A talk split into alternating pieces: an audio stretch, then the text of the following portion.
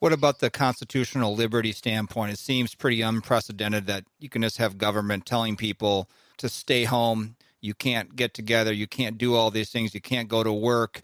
Are you concerned at all about what the long term ramifications is and how this will be used? If it's used once at this time, will be used again, and churches being closed down, you can't get together even in drive in services. What are your thoughts on that aspect I'm of this? I'm worried about it because I was so worried this morning. I read the Constitution again, and there's nothing in the Constitution. I mean, there's there's executive powers that are delegated to the states that the president doesn't have, but there, it's any fair reading doesn't include those. And we've pretty much decided that the First and Second Amendments no longer apply. Right of assembly, right of free speech, right of expression, religious expression as well, uh, the right to bear arms. The L.A. County sheriff just arbitrarily, for I think two weeks, shut down all gun stores and then he let out 1,700 prisoners. That's illegal. I mean, these people were sentenced in the in the majority of cases, and they were serving terms. And he just commuted them.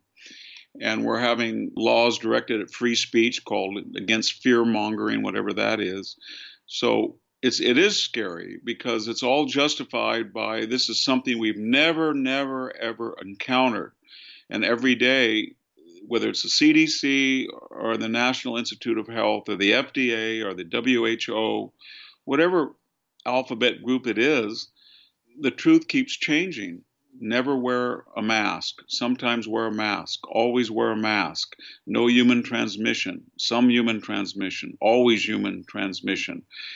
Uh, first, patient zero, not until late January, not until mid January in California not until mid March. Now it's early February, and, and two million are going to die. No, and we, the people, want a little humility. We think before you destroy the Constitution, be a little bit more accurate in the reason or the justification for it, because while uh, we're willing to listen to you, you you're not symmetrical. If we say wait a minute, it looks like it can be comparable to the flu, or maybe there is some utility if you're an extremist with hydroxychloroquine, or maybe we don't need as many ventilators as you told us. Then, then all of a sudden you're a dissident, or you're a troublemaker, or you're a reactionary, or you're a denier, mm-hmm. and that is really worrisome. I guess what I'm saying is that people are so surprised how quick the Constitution evaporated with this threat. And it wasn't a threat, I don't think, comparable to what the country went through in 1918 or the Civil War or World War II. At least yet it hasn't been. Mm. And yet they were so ready to scrap the Constitution in their fear and panic.